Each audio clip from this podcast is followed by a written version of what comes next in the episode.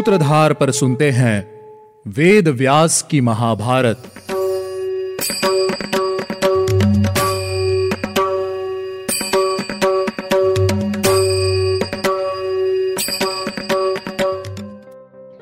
नगर में भ्रमण करते हुए अर्जुन की नज़र चित्रांगदा पर पड़ी और उसे देखते ही अर्जुन के मन में उसे प्राप्त करने की इच्छा जागृत हुई। हेलो लिसनर्स स्वागत है आपका वेद व्यास की महाभारत के सीज़न फोर के एपिसोड टेन में। मैं हूँ आपके साथ आपकी सूत्रधार मान्या शर्मा। वेद व्यास की महाभारत में आप सुनते हैं गीता प्रेस गोरखपुर द्वारा प्रकाशित महाभारत कथा। आज के इस एपिसोड में हम सुनेंगे चित्रांगदा की कथा। आखिर चित्रांगदा कौन है? ये जानने के लिए आपको ये एपिसोड अंत तक सुनना होगा। एपिसोड को शुरू करने से पहले हम लेंगे एक छोटा सा रिकैप पिछले एपिसोड में हमने अर्जुन के वनवास की कथा सुनी. ब्राह्मण के गोधन की रक्षा करने के लिए अर्जुन को एकांत में बैठे हुए युधिष्ठिर और द्रौपदी के कक्ष में प्रवेश करना पड़ा और नियम अनुसार अर्जुन बारह वर्ष के ब्रह्मचर्य वनवास के लिए राजमहल त्याग कर ब्राह्मणों, तपस्वियों और कई और लोगों के साथ वन की ओर चले गए. चलते चलते वे हरिद्वार आ पहुँचे. जहाँ उनकी भेंट नागराज कन्या उल्लुपी से हुई। उल्लुपी एक नाग कन्या थी, जो अर्जुन को देखकर कामदेव से मोहित हो गई थी। उल्लुपी ने अर्जुन से कहा कि अगर अर्जुन ने उसे स्वीकार नहीं किया तो वह अपने प्राण त्याग देगी। अर्जुन ने धर्म को साक्षी रखकर उल्लुपी के साथ समागम किया और उन्हें एक पुत्र की प्राप्ति भी हुई, जिसका नाम ईरावन रखा गया। अब अर्जुन नाग लोक से वापस लौट आए हैं। और आगे की यात्रा आरंभ करने वाले हैं।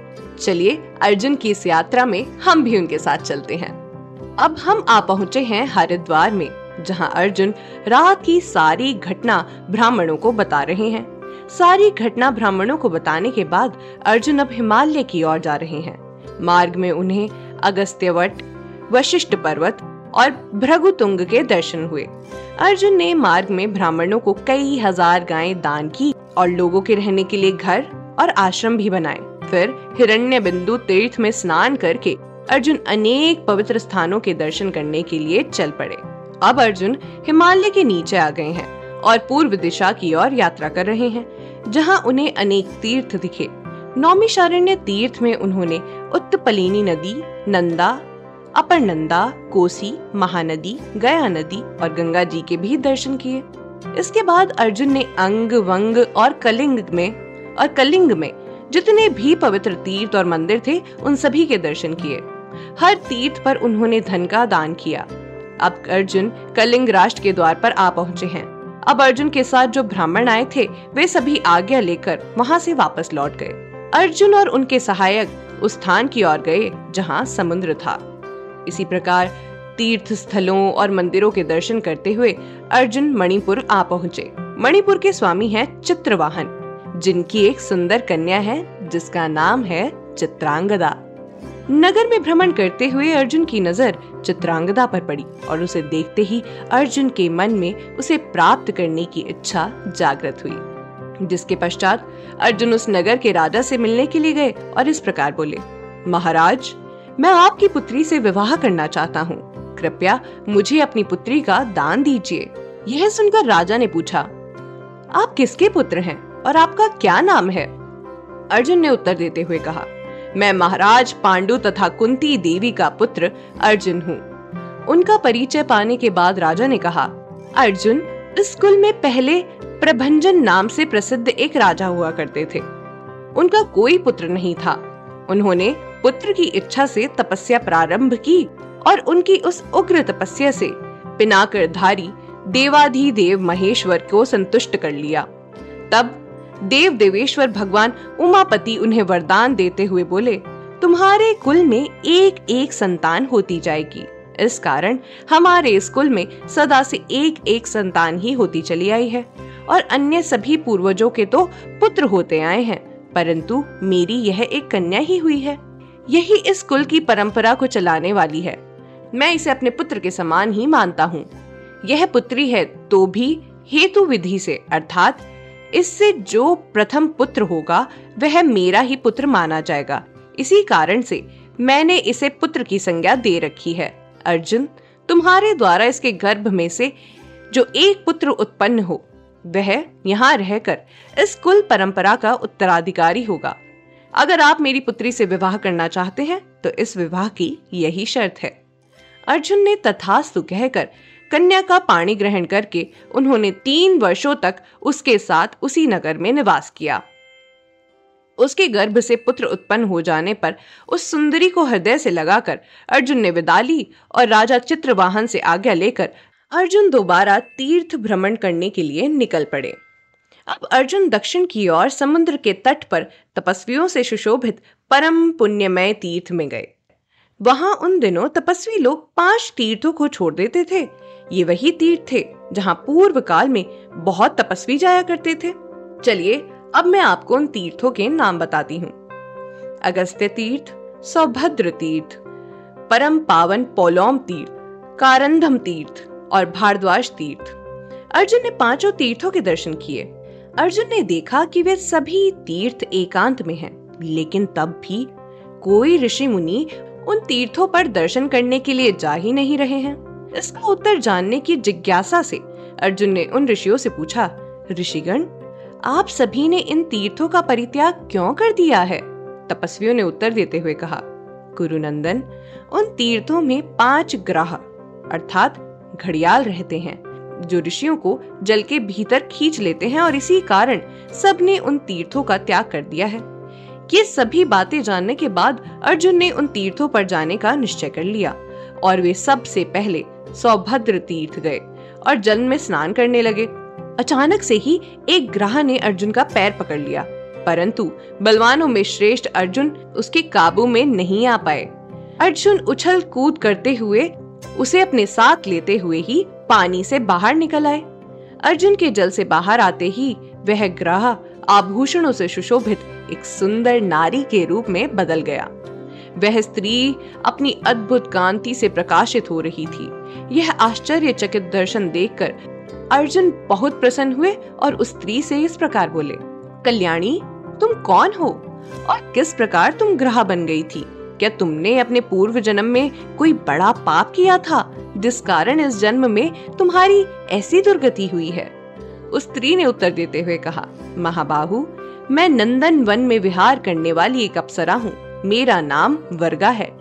मैं कुबेर की नित्य प्रेयसी रही हूँ। मेरी चार और सखियाँ भी हैं।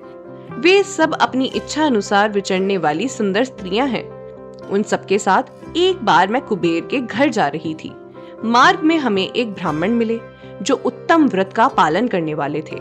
वे बड़े रूपवान थे और अकेले रहकर स्वयं ही वेदों का अध्ययन करने वाले थे। उनकी तपस्या से वह पूरा वन तेज से भर गया था। ऐसा प्रतीत होता था, मानो वे सूर्य के समान उस पूरे वन को प्रकाशित कर रहे हों। उनके उस रूप और तेज से मोहित होकर हम सभी उन पर मोहित हो गई और उनकी तपस्या में विघ्न डालने के निश्चय से हम भी उसी स्थान पर चली गई, जहाँ वे तपस्वी तपस्या कर रहे थे।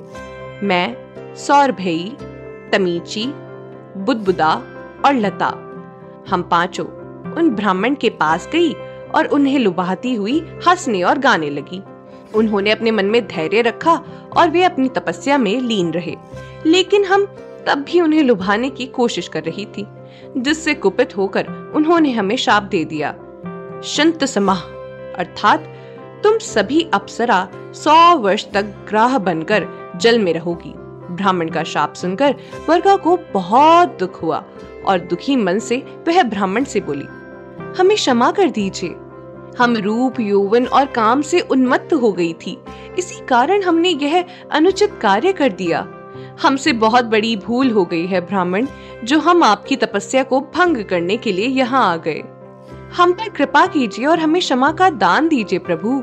धर्मात्मा पुरुष तो सभी की रक्षा करते हैं। आप भी हमारी रक्षा कीजिए, हम पर दया कीजिए।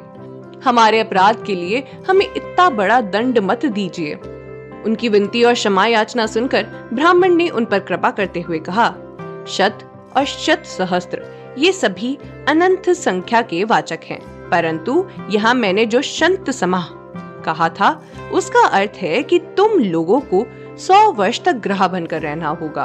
अनंत काल तक नहीं जब जल में ग्रह बनकर लोगों को पकड़ने वाली तुम अप्सराओं को कोई श्रेष्ठ पुरुष खींचकर बाहर ले आएगा, तब तुम इस शाप से मुक्त हो जाओगी।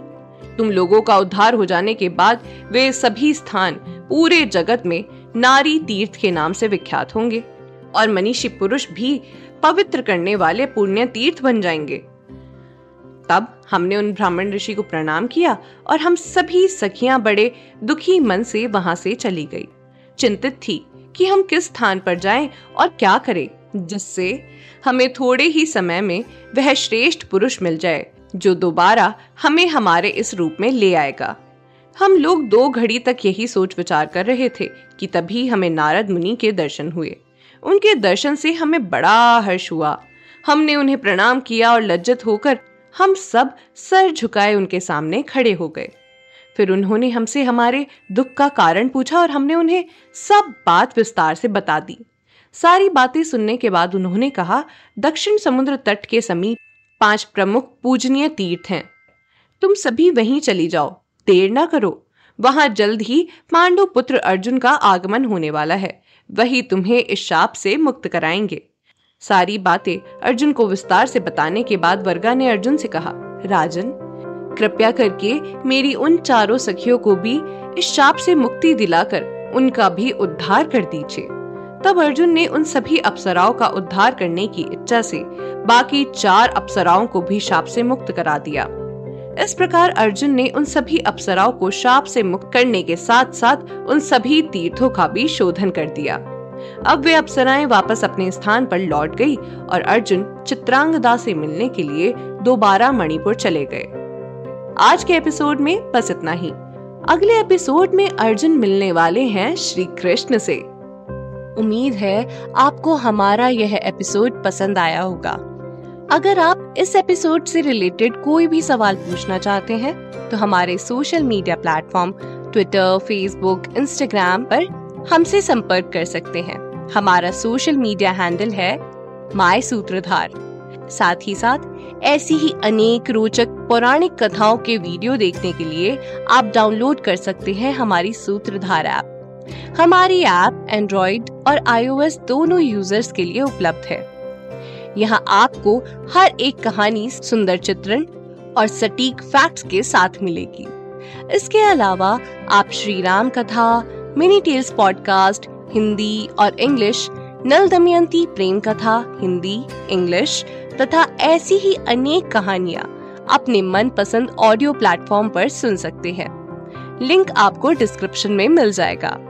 मैं आपकी सूत्रधार मान्या शर्मा, मिलूँगी आपसे अगले एपिसोड में। याद रखिएगा, हम हर सोमवार और शुक्रवार आपसे मिलते रहेंगे।